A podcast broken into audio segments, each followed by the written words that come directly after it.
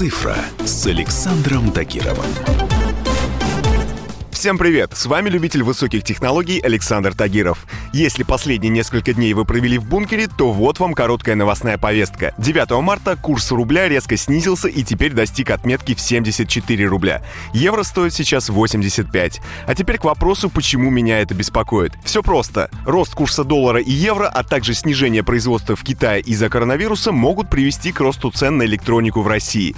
Уже сейчас на сером рынке, который моментально реагирует на подобные изменения, iPhone 11 продается за 51 тысячу рублей, хотя еще месяц назад он стоил на 3000 рублей дешевле.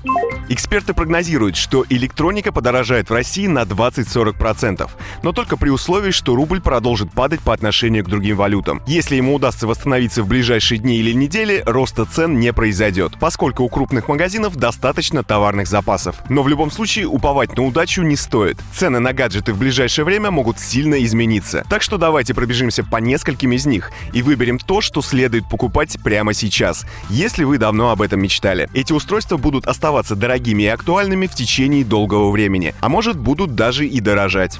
Начнем с Apple AirPods. На данный момент это самые популярные беспроводные наушники в мире, поэтому логично, что цена на них не снижается. Весной 2019 года вышли две модели AirPods второго поколения, без поддержки беспроводной зарядки и с ней. Первые стоили 12 тысяч рублей, вторые 15. В конце года в продаже появилось третье поколение AirPods Pro за 22 тысячи рублей. За это время устройства почти не подешевели. Прошки сейчас стоят столько же, а цена второго поколения опустилась максимум на одну тысячу рублей.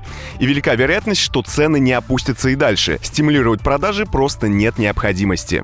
На втором месте PlayStation 4 Pro. В ноябре 2016 года эта игровая консоль появилась в продаже за 35 тысяч. И за 4 года она подешевела всего на 1 тысячу рублей. При этом приставка держит планку даже перед выходом PlayStation 5, когда вроде бы надо разгружать склады. Дело в том, что консоль отлично продается и так, поэтому опускать цену нет смысла.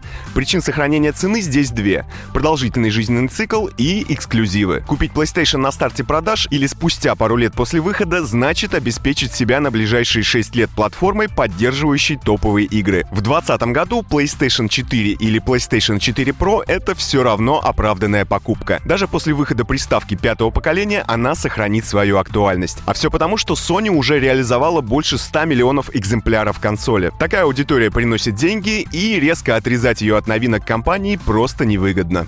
Ну и напоследок я бы посоветовал обратить внимание на семейство iPad'ов Apple. Осенью 2018 года купертиновцы выпустили революционный профессиональный планшет без кнопки «Домой» с Face ID и тонкой рамкой. Спустя полтора года он подешевел совсем незаметно.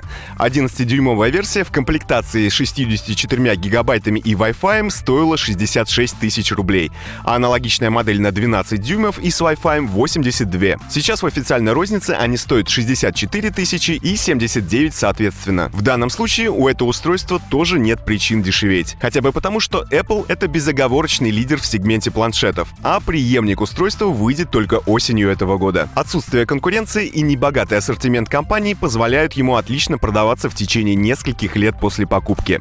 На этом у меня все. С вами был Александр Тагиров. Всем хай-тек пока и да пребудут с вами технологии. «Цифра» с Александром Тагировым.